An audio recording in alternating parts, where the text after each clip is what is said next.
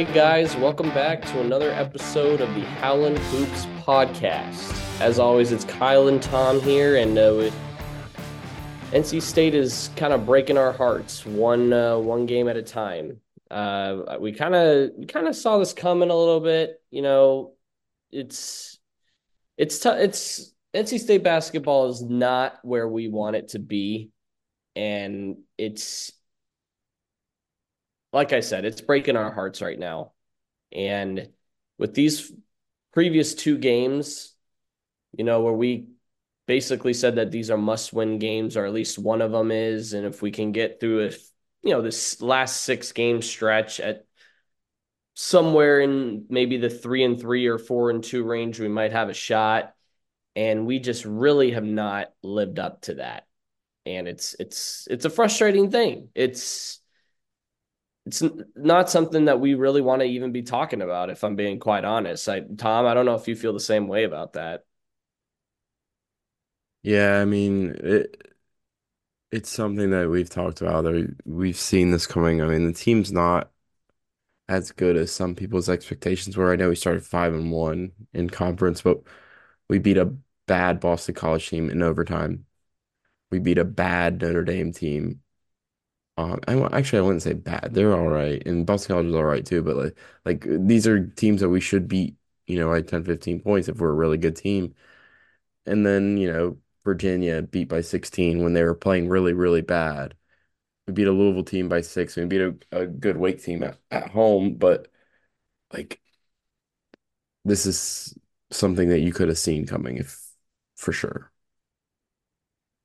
Yeah, and uh, you know, and we'll and that all really kind of starts with this Florida State game that we're going to talk about. I mean, I mean, we lost 90 to 83. So you, you look at that and you're like, okay, close game, close loss. But if you watch that game, my man, it was really just it, it was just back and forth, not a whole lot of defense. And I know we've said this plenty of times before. Keatts prides his teams on defense, on a defensive culture to then get out and transition and get easy buckets. And that's that's great if he wants to preach that. But when you don't execute that game plan that you are essentially striving for, what good is that going to do you? I mean, we in the first half, I I almost I basically lost track of how many points that they were getting just by one guy dribbling past our first guy after we're you know once we're playing our full court defense as we usually do. One of their guys just slips right by, drives all the way 92 feet from one end to the other and gets an easy layup or makes like a little floater in the paint. I mean, Florida State did not have to shoot really that many threes. And I mean, it says here in you know in the box score that you know they went 5 of 14 you know, so they weren't great at shooting the three, but they didn't need to rely on it because all the, they could do whatever they wanted, getting to the paint and getting an easy bucket on our defense. And it was it was frustrating in that res- regard because you know if you pride yourself on defense and then we can't even get back in transition defense either on a off a made basket or not a made basket. It's it's tough. It's tough to it's tough to win games like that. Yeah, and it's it's something that we've literally talked about over and over and over and over and over again, and nothing has changed. It's just like I guess he kind of understood that Burns wasn't a good matchup, which he, which he wasn't. Um, only played 12 minutes, no points, but he was so out of place defensively that these those easy athletes you were talking about, they were just he's just not quick enough to get back, and for whatever reasons, our guards don't understand that you can't you can't press if you can't defend the basket, you know? I I just I don't understand the thought process behind Keatts of continuously running this full court defense when it's not working. We're not we're not a team that's, you know, uh, turning them over a ton. We only forced 11 turnovers. To, we had and we had 14. Like what is the point of doing it if you're not forcing turnovers on a regular basis? Yeah, doesn't make any sense. And what what what also bothered me is, you know, I, I think you and I you and I texted each other about this when we were watching the game, but at one point in the first half, our lineup on the floor was O'Connell, Jayden Taylor, Dennis Parker Jr., Middlebrooks, and Ernest Ross. That was our lineup when we weren't getting a ton of buckets. We were, I think, down double digits or something. We were, I think Keatts was trying to find some sort of spark. But he, but like, what kind of lineup is that when you're already down? You're taking DJ Horne out of the game. You take DJ Burns. I mean, we already kind of had DJ Burns, you know, on those limited minutes anyway. But you know, you're taking out DJ Horne. You're taking out Casey Morsell, who actually had a pretty good game, and you're taking out some of those guys that can help you produce on the offensive end. And you and look, I got nothing against Ernest Ross, but the guy's barely seen any minutes all the, this whole year. And then just says, "Hey, buddy," and then just throws him into the fire. Yeah, it doesn't it doesn't make any sense again because who in that lineup is going to score? Like you said, Taylor did make a couple shots, but you know, Ernest is not a threat to do anything with the ball unless it's at the rim, like you know, a, a cut, a backdoor cut, or you know, an offensive rebound. Dennis Parker has shown a little bit of that, but not not in ACC play at all. And you know, Michael O'Connell is as good as he is, you know, facilitating the ball, you're nobody's gonna bite on backdoor cuts or anything like that when nobody on the court can shoot. Like it's just almost idiotic though that Keatts thought that that lineup would do anything positive for us. I don't care about giving us a spark. Yeah, Ernest had a game last year against Miami that, you know, he sparked us to to win, but right. he has not done anything this year. So right. it is just like it's so frustrating. Yeah, and the thing is, is like the you know Ernest Ross had that you know kind of big game against Miami last year, but he was also playing throughout the year. It wasn't like he was yeah. Just, it wasn't like he was sitting on the bench all year and then he got brought in one game and went off for 17. It was he had a he had a role on the squad. He'd play about you know, 12 to 15 minutes here or there just to kind of give Burns maybe a break and, or uh, Dowuona a break. So, or I mean, just he had a role essentially with, and unfortunately this year he really hasn't had that opportunity. But then Keith just throws them in there and just says, uh, "Have at it, man." And then it's like, and you put them in for what, however long, six minutes, and then that's it. One rebound, one foul. I mean, it's just like, it just the, the, the decisions Keatts makes are just so. It, it's it's much much worse than just the X's and O's. And I think when you're mentioning like Dennis Parker Jr. and how he really hasn't done much ACC in the ACC play this year, it's because he's not really playing him. Yeah, it's inconsistent minutes. Like I don't know how you can yeah. expect how can you expect a guy to get a rhythm in ACC play if he's not playing consistent minutes? when he did show promise, you know, knocking down threes, getting to the basket, you know, getting getting steals, like stuff like that. It's just like what what was the point? Like what's the all right. Yeah, what was the point in playing him earlier in the season to kind of get him in that rhythm only to then play him take all his minutes away. Yeah, play him only like 12 minutes at the most.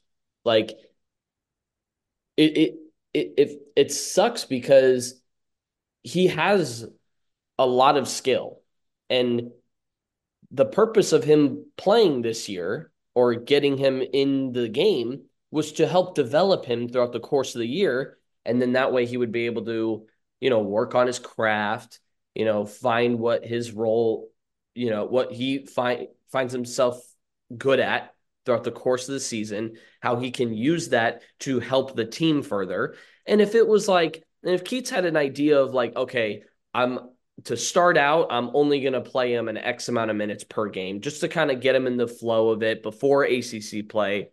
And then we'll kind of see how it goes from there. And so if he had a cap, I mean, if he had like a cap on it to begin the season and then kind of tried to test the waters from there, he may have had that I don't know outside looking in, didn't look like he had any sort of clue what he was going to do. So then when you get him into the ACC play, all of a sudden, you know, Dennis Parker plays like 25 minutes against, you know, some of these other teams that were playing early in, in the season. And as soon as you roll into ACC play, he doesn't sniff the floor for more than 12. And he honestly really is a valuable part of our team. And the thing is, is he's still young, so he's still learning and growing in the game. I just don't think Keatts's philosophy, or I don't even know if it's Keatts or if it's like our coaching staff or something like that.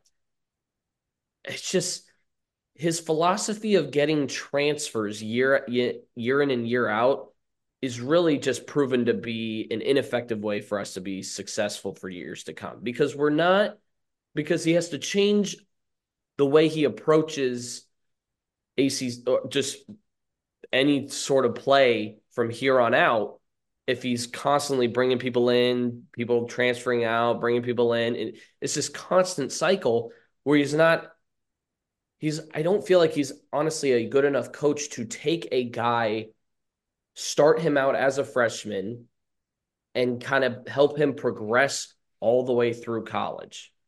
Like it just, I, I think that part is just, just not in his repertoire.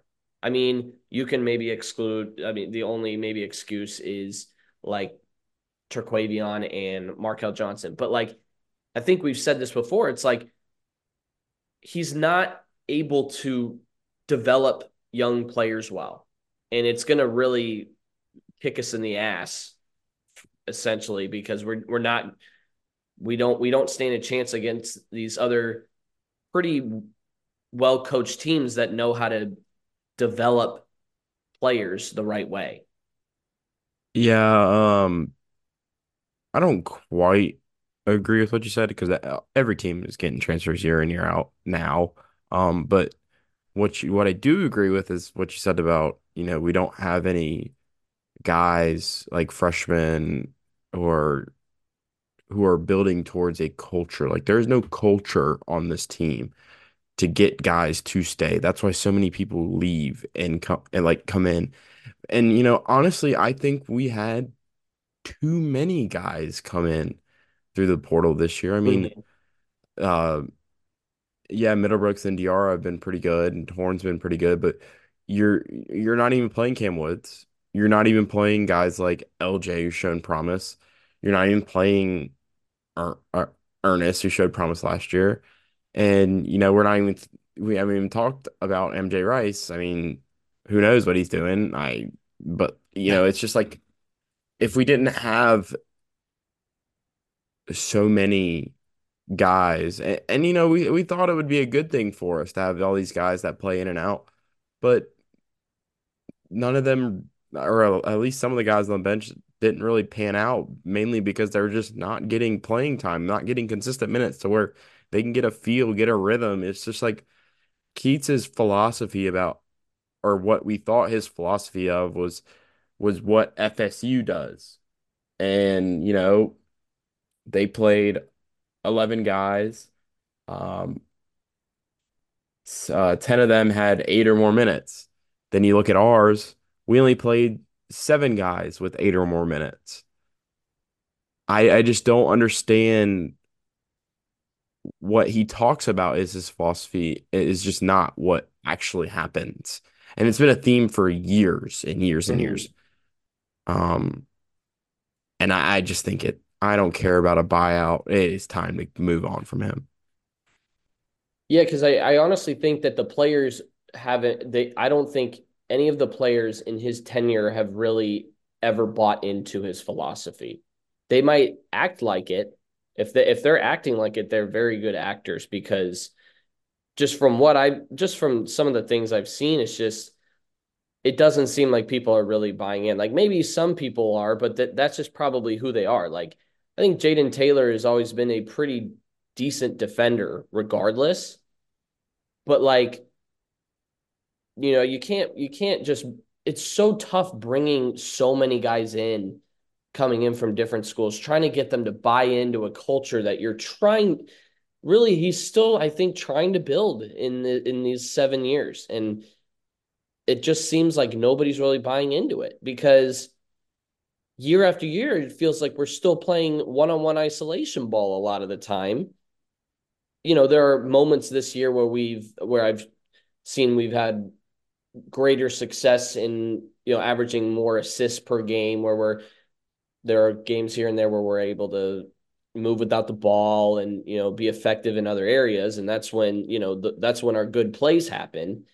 But then it you know then we go on the those 8 minute droughts where we look like a team that has never played basketball before because we get complacent. And then we you know might feel unnatural when we move without the when we move without the ball. And then we we're you know winding down the shot clock for iso ball and just throwing up a prayer and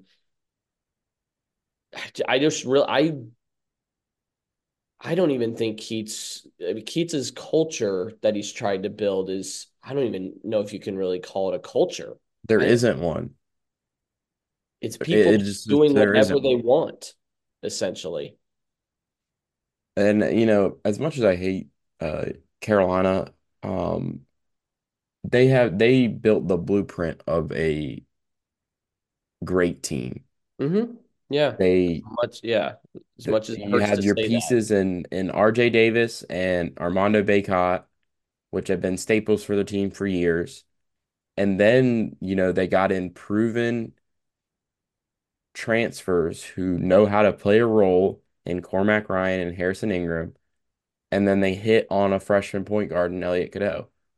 And then they have solid bench pieces, transfer Jalen Withers, but they also have solid bench piece, Seth Trimble, Jalen Washington, recruits that, you know, bought, they all have bought into how Hubert wants to play. And, you know, some people knock what Hubert does as a coach, but he runs circles around Keatts. He does. I think a lot of coaches are running circles around him, but I know, but just me saying that Hubert does means a lot because I don't yeah. think he's a he's a great coach either. Yeah, and I mean we can and you know and to harp on that, you know, we'll transition into the UNC game which you know, it ended up being, you know, a 9-point loss. Um I kind of was anything I guess 10 or under I was going to be fine with. Um it just looked like you know, UNC just kind of put their foot on the gas a little bit and they controlled those last few minutes of the game, which I think have been the biggest kryptonite to Keatts this year. It's like we might finish the first four minutes of the the last four minutes of the first half well, but then when it comes to the last four minutes in the second half, I just don't think we've been that strong this year at, at really trying to figure out a way to close out games, even when we're up or when, when we're down. It just it seems like those last four minutes, it's just the like the worst time for for an NC State basketball fan because you just you're just waiting for the inevitable to happen, which it ends up happening almost every time. And we just cannot take advantage of, you know, maybe silly mistakes here and there from our opponent. And then we just kind of fall a little bit farther and farther behind and then just can't quite get over that hump. And that's been a struggle, I think, this entire year. Yeah, I mean, I wouldn't even say the last four minutes were bad. It was the last 18 minutes of the second half. Good Lord. We made a jumper coming out of the break, 1932. And then our next made shot was. I got to scroll here for a little bit. 852. Eight. We went 11 minutes of basketball without making making a shot in which we went from a 47 37 lead to a 66 56 deficit. They flipped 20 points on us in 11, 11 minutes. and you know, going into halftime, you know, I'm talking to friends and whatnot, watching the game, and I'm like, like these first four minutes, we're going to be down. We're going to be losing by the 16 minute mark, the under under 16 timeout. Lo and behold, we were. You know, Burns just, I mean, he started off pretty well um, in the first half. He had a couple good post ups to get. Bacot, Yeah. starting out of the second half, he was horrendous, horrendous. And Carolina did make a little bit of adjustments to him in the second half, but he just wasn't as aggressive going at Bacot. Bacot was giving him his spin. Bacot was n letting him have the spin, he wouldn't do it. And it didn't make any sense. He would just go into the the, the side that uh, Bacot was playing and force up a terrible shot. And you know, he's the guy that ha him and both DJs are the guys that have to end droughts like this. And Mhm. it's not going to happen when both of them are taking horrible shots. And, you know, Horne also was forcing things. You know, he had, I think, 14 points in the first half and just, or no, 16 points in the first half and just disappeared in the second half. I just don't get it. Yeah, it's just it's it's tough to watch, man. It's just like when we only committed nine turnovers. It's just like so it's not like we were, you know, t- constantly turning the ball over. And you know, Carolina, they're you know, they're a scrappy team, so they they can figure out a way to make you turn the ball over. I mean, we, it's we took care of the ball decently well. It's just that, you know, another kind of bad shooting night, you know, across the board. I mean, uh, not bad. I wouldn't say bad, bad. You know, we shot four, over almost 42% from the field. No, it was bad in second half. But second half, that uh, obviously we're near 70% in the first. So dropping to 42, you know, that looks horrible. But I mean, it, it, what really sucks for for me personally is you know watching this Jayden Taylor up and down kind of season, like him starting out pretty well in the beginning of the season, and you're thinking, okay, this this guy's gonna you know be a good good option for us to We get a thought he was going to be the guy. and We thought he was going to be what DJ Horne is. we yes we thought we thought he was gonna maybe I mean, he might not, he was probably not going to be averaging 20 a game, but he could have averaged 16 or something like that because because of his ability to get to the basket. He is long, he is lanky, he's quick, he's versatile. He can also shoot. So in the beginning, we're thinking, okay, this guy has a chance to be a really good player and complement maybe DJ Horne if you know DJ Horne ends up going off. Then of course he hit that huge bump in the road where it just looked like he lost all confidence and it just was horrible, horrible. And finally, he started to get back into the swing of things and finding his stride.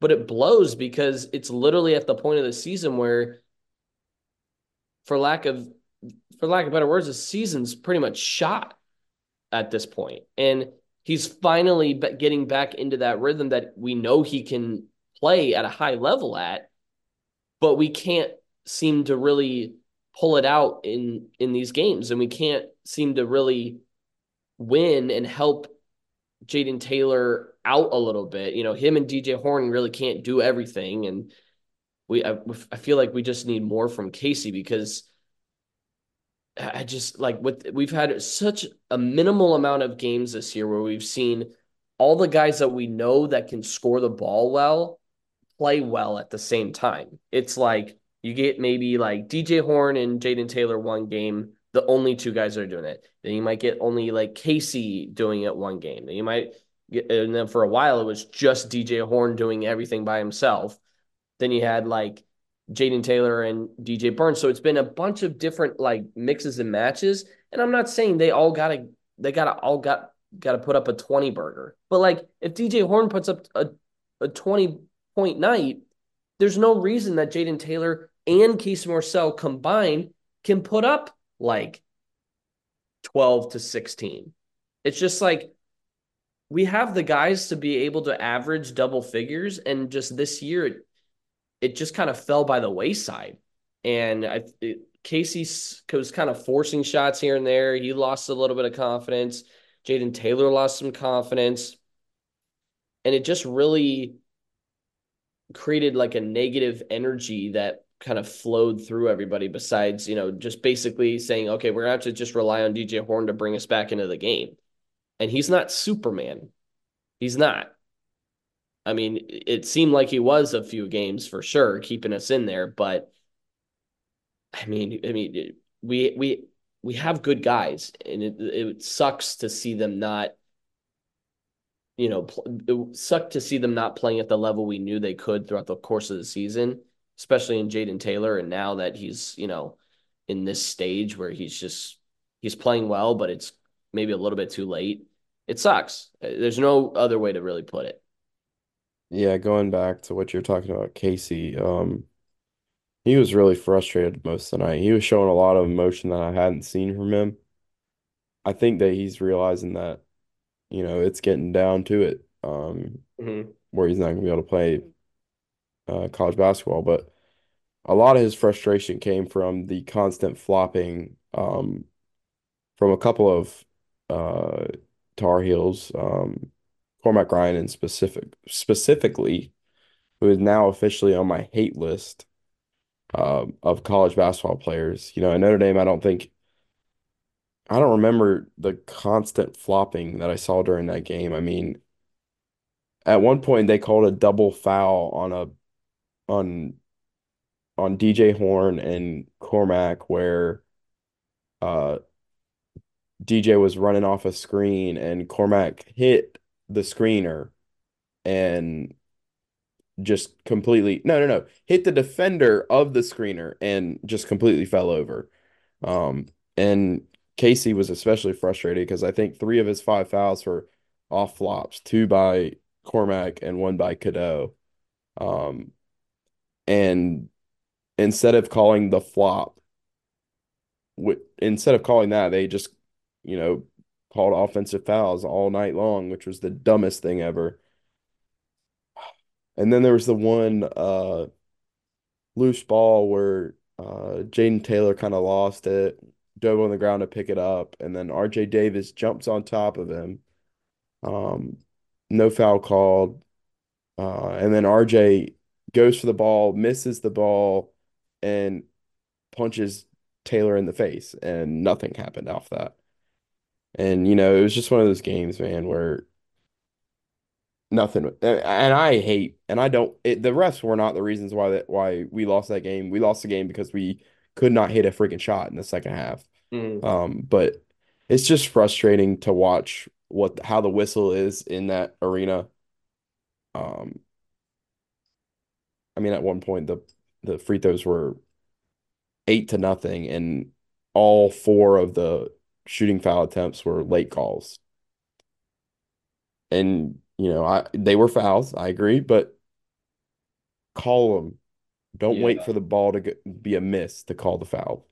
Yeah, the late calls are are are interesting. You know, I think I heard something from I don't know, this was probably a, a while ago. I can't really remember where I heard this, but like I think some ref was talking about how that like if they're gonna if the if the layup is like if somebody gets fouled on a layup and the ball goes in, like they if it's kind of disrupt if it's not gonna disrupt the flow of the game, like they're gonna let it go.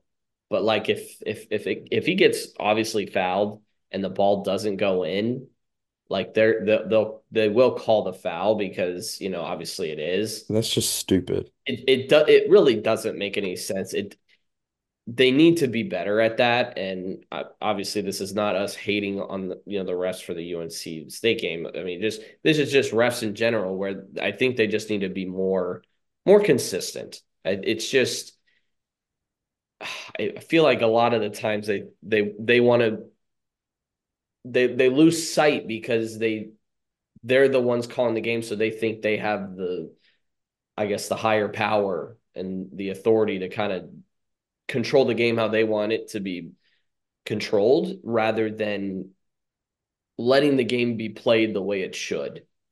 And it's been a, it's been an issue I think for many many years, and you know hopefully some changes come soon, but I don't think there will be.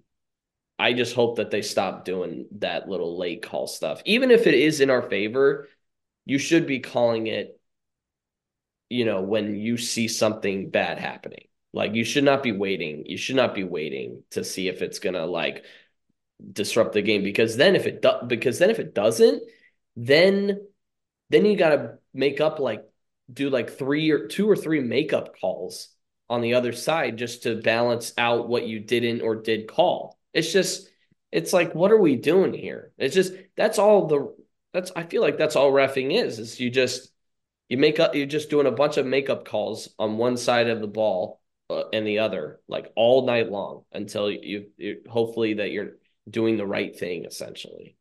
Um, one more thing about the officials is like we were talking like like you were saying consistency. Um, first half there was eight foul call, eight foul calls on both teams combined. Um, the first nine minutes of the second half there was 17 fouls called just in that first nine minutes. Um, there ended up being 34 fouls called for the game, which means in that last 11 there was uh six um, and do I think during that nine minute period was it more physical? No. I just think that they weren't letting any ticky tack stuff go, which is not consistent, and it's just frustrating. Frustrating for both teams, honestly, but whatever. It is what it is. I mean, defense didn't look great, but you know, we'll move on, man. It's just it's tough losing to Carolina twice in the same year. It, ne- it never sits well. And I mean, we'll we'll move on to the to the other in-state rival that we are playing Monday night in the Duke Blue Devils. Obviously, uh, I mean, what I mean, guys, what else could be said about this this Duke this Duke team? I mean, you know, they've been they they're not what what hasn't been said about this Duke team that hasn't already been said by pretty much everybody in the sports journalism world, I should say. I mean, you know, it's Duke. Duke is puke. Wake, I yeah, you you get that whole thing. But so they're currently sitting at nine in the net right now in the rankings, uh, second in the ACC. Uh, they're obviously showing their legitimacy once again. They are. I mean, well, they'll they'll be a. I think maybe not a heavy favorite, but they'll be they'll be a decent favorite if they if they win maybe a couple games in the ACC tournament and kind of just continue to solidify the, their legitimacy and how good they are. Um, Wolfpack seem to always play well against Duke uh, when in PNC. Uh, it always seems like that, but actually in the last four meetings, it's uh, in PNC. It's it's actually a two-two split. So it's another anticipated matchup for this. Uh, we'll kind of see who breaks that tie right there in the last uh, in the last four meetings, or now to be five. Guys, at this point, State has really little to play for. I mean, tourney hopes are essentially gone at this point. You never They're really gone. know, but it should not be a reason for them to uh, fold in the final game, uh, final home game of the year. I mean, we need PNC to be absolutely rocking. I mean, we need all of the support. They will, the Wolfpack will need all the support. We need to find a way to rattle these Blue Devils early. You know, they're only used to kind of playing in those smaller gym, their smaller gym and Cameron Indoor and I think if we can get them out of their comfort zone early, like we have done in previous years in PNC, we might be able to get out a win. I mean, we've had some success against Duke at home, and this can be another. This could essentially just be a fitting end to what's been kind of just a roller coaster of a year for the pack. Uh, you know, some these will some be some of our guys' last home game that they'll ever play for in a Wolfpack jersey. So we just got to bring the energy, the passion, aggression.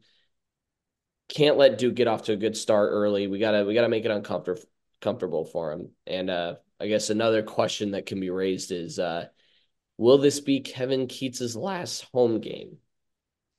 Who knows? Yeah, um, one thing about the crowd is I ex I seriously expect it to be like 60-40 like split between the fans. Like I genuinely have no idea how the game sold out other than the fact that there's going to be a lot of Duke Blue in there. That's probably accurate. Um and uh, I just I want us to win, but I also don't because I think Kevin Keatts needs to go.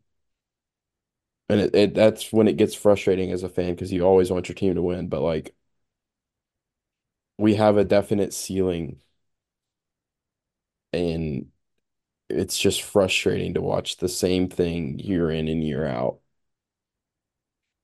Um, but anyways, we'll get into some of the Duke Blue Devil players.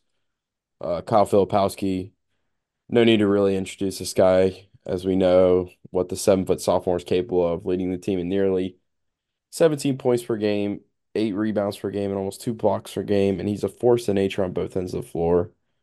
Um, he's not a super strong three point shooter, but he's he is solid enough where, you know, Burns, I guess, will be on him. I really don't want him on him, but uh Burns will have to respect the jumper. Um, you know, he he draws so much attention. You know, he's their best player by far. Um, and he really can distribute the ball well to the guys who can knock down shots. The Jeremy Roaches, the Jared McCains, um, Tyrese Proctors. Um, we just need to find a way to keep him contained and limit his ability to take over the game. Um, especially on the on the glass. Um, he's an excellent offensive rebounder. So um, I'd hope that DR and Middlebrooks are on him, but knowing Keatts, it'll probably be Burns, um, which I think will be a mistake. And I guess like one weakness of that Duke team is their depth in the front court. So if we're able to get Filipowski, um, or Mark Mitchell in foul trouble, uh, that'll bode well for us. Yeah, so another guy, Jeremy Roach, hard. You know, obviously that's this guy's been rock solid for Duke ever since he pretty much stepped on the court. You know, he's been there for, you know, a good a good handful of years. So, you know, he he's been he's been through it all with with Duke and he's definitely the leader of this team. Yeah, he's knocked down three point shooter. He controls the offense, you know, with Tyrese Proctor, who we'll also mention a little bit later.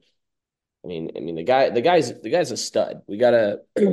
he's he's a he's a he's a force on both sides of the ball, just like Filipowski is. I mean, he's their leading uh, steals guy at at one per, at one over one steal a game. He's he's really just an efficient scorer, just all over the all over the place. I mean, he's he's such a he's really just some guy that's one of the guys that we really have to watch out for. In this game, I would assume maybe Horne or uh, Michael O'Connell would guard him. You know, I think as far as height wise, maybe and versatility wise, maybe one of those guys would. But I mean, Roach is shooting 46% from three. So whoever is guarding him cannot lose sight for the love of God. Because if we do, because we'll this will most likely happen a few times where we'll draw all of our focus on Filipowski all he'll do is just take one look opposite wing, find Roach, and he'll knock down a three.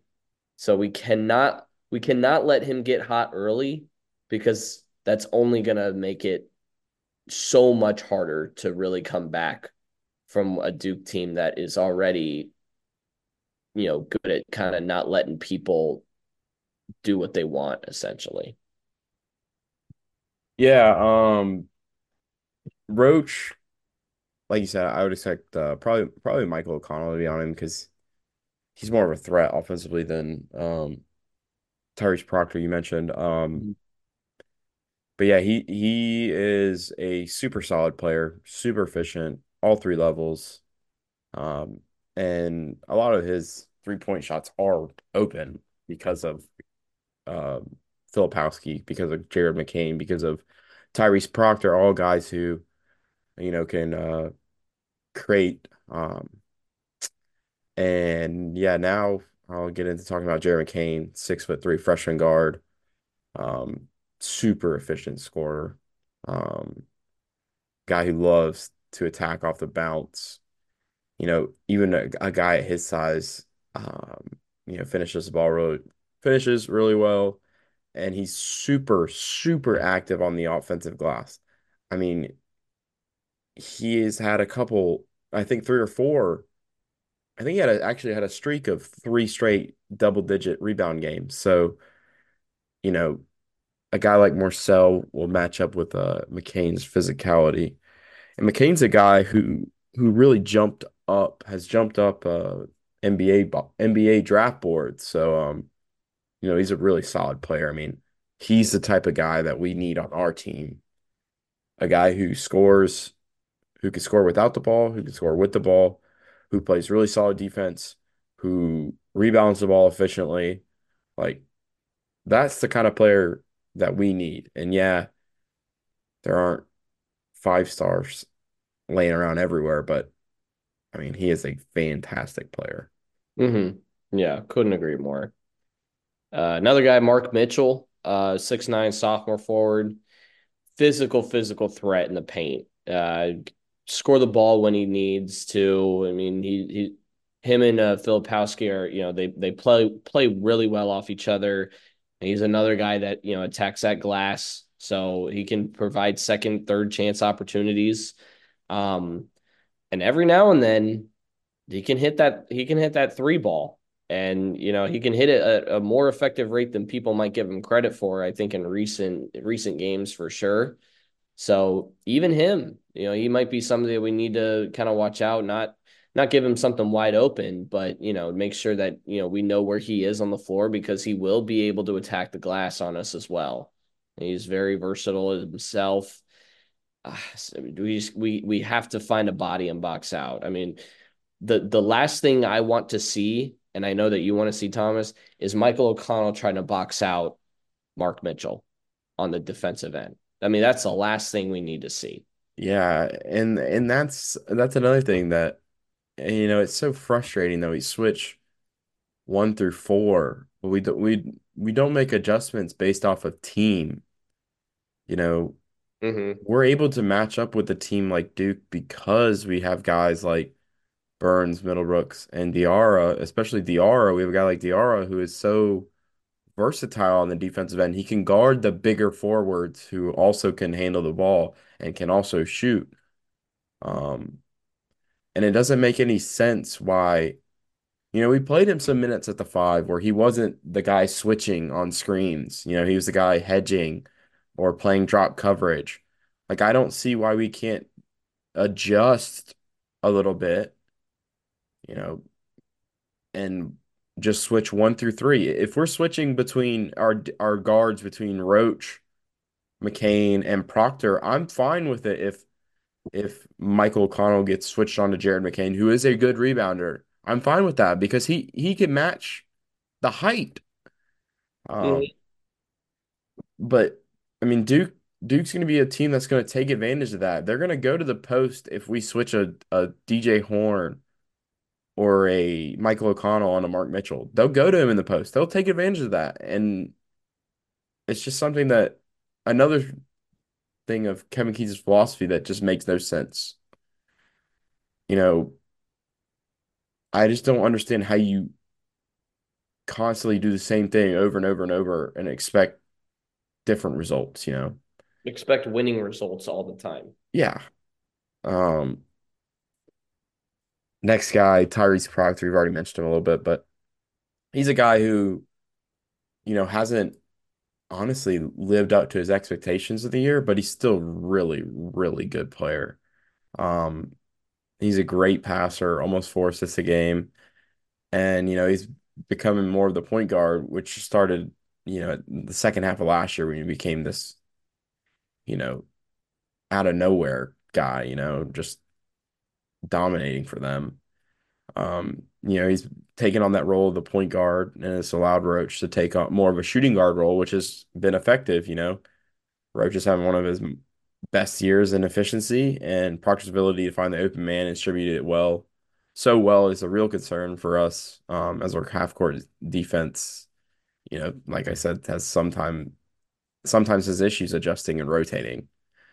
Um, I'd expect probably DJ Horne to be on him because he's Tyrese is six foot five, but he's not a physical six foot five. He's a guy who you know, wants to use finesse when he's finishing around the rim. He wants to get, pull up in the mid range. He wants to um, shoot a bunch of threes. So, you know, Horne Horne will match up pretty well with him. Um, and yeah, I mean, they got a lot of talent.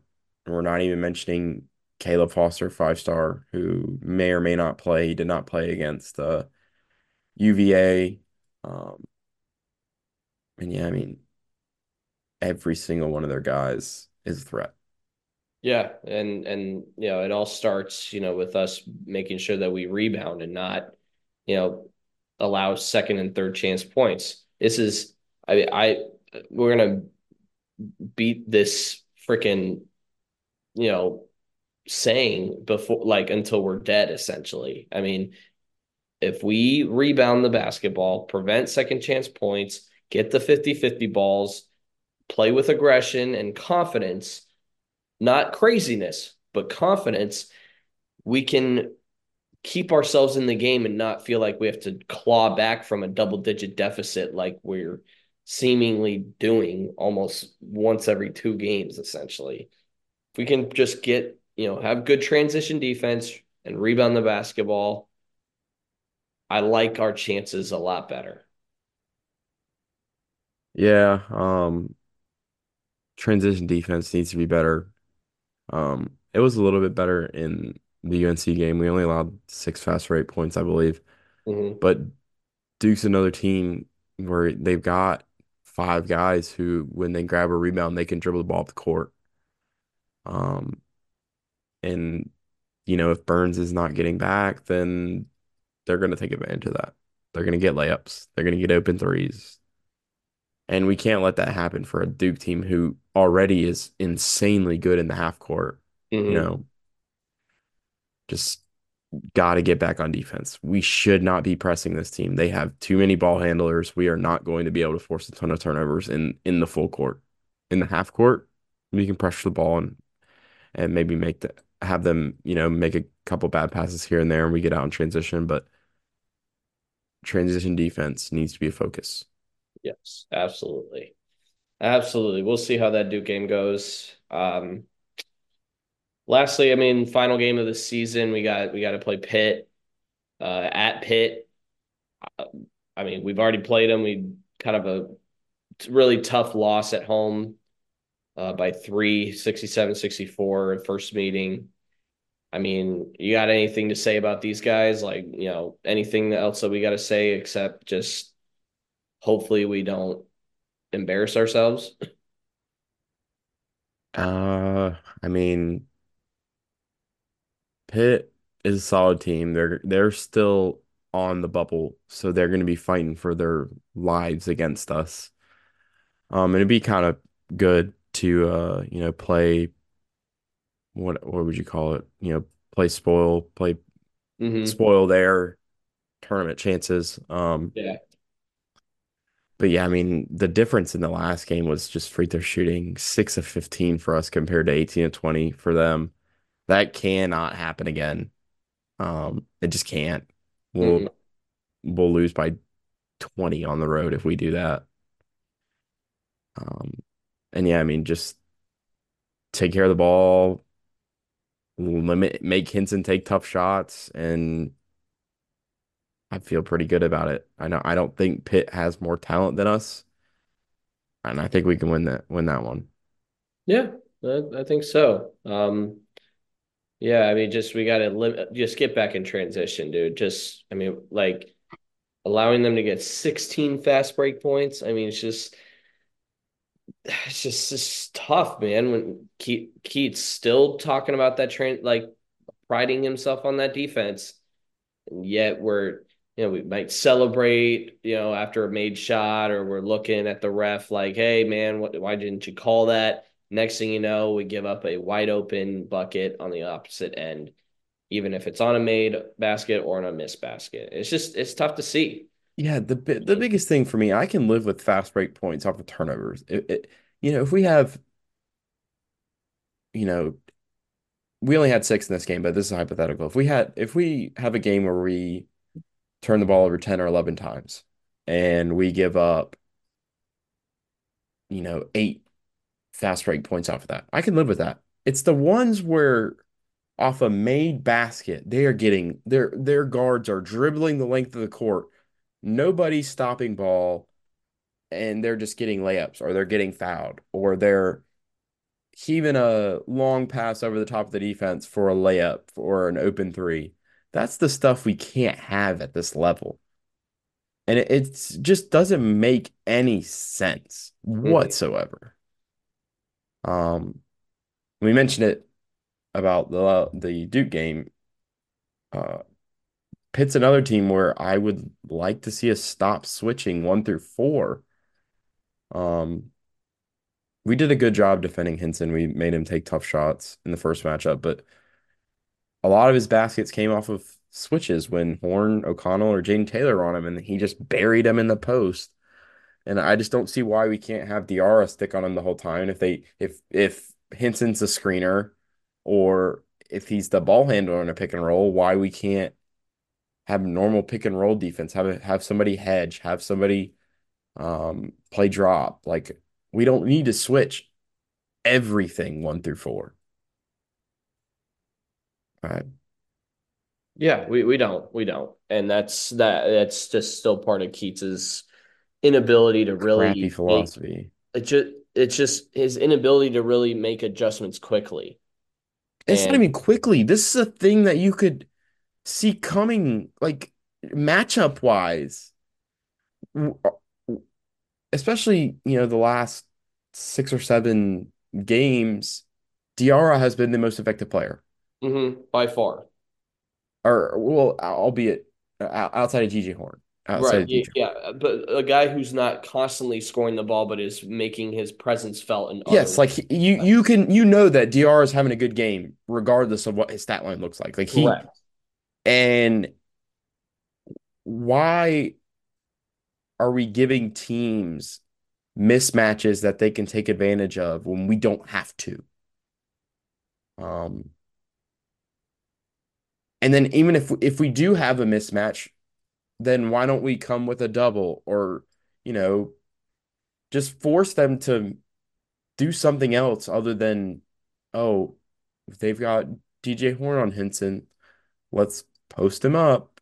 Oh, no help's coming, bucket, you know? It's just the simple things like that. I don't know why. And I don't know how, as a college basketball coach, he doesn't make those type of adjustments. You can't keep getting away with it, man. You can't keep getting away with it. And and if we don't fire him, guess what? We'll run it back with, and it'll be the same old, same old thing. Run it back. So oh so bad. It'll My like one, yeah, I banging your head against a table type torture. Like, God. It was terrible, dude. Hopefully, I just I'm just hoping we don't embarrass ourselves. Maybe if we if we can find a way to kind of come together as a team, we might be able to spoil uh, Pitt's chances. But we'll see, man. I really it'll be an interesting game, especially after what we witnessed with this Duke game. We'll, we'll see, but um. Well, guys, that's been another episode of the Howlin' Hoops podcast. Uh, as always, we appreciate you guys listening along. Uh, you know, keep following us. Uh, continue to follow us on Instagram and uh, Twitter, and we uh, we we we really do appreciate the support, uh, guys. It it it means a lot to us over the course of this season. We've had a lot of fun doing this. Uh, we'll kind of see how this uh, this week goes. Um, we'll give you kind of like a, a preview for the next one. We'll kind of do a little preview of the ACC tournament, kind of see where we fall in that category, and we'll kind of go from there. And but like again, uh, as I said again, we, we do appreciate you guys listening and following along. Uh, I, I, it means a lot to me and Tom, so we do appreciate you guys. And uh, on that note, uh, go Pat. Go Pat.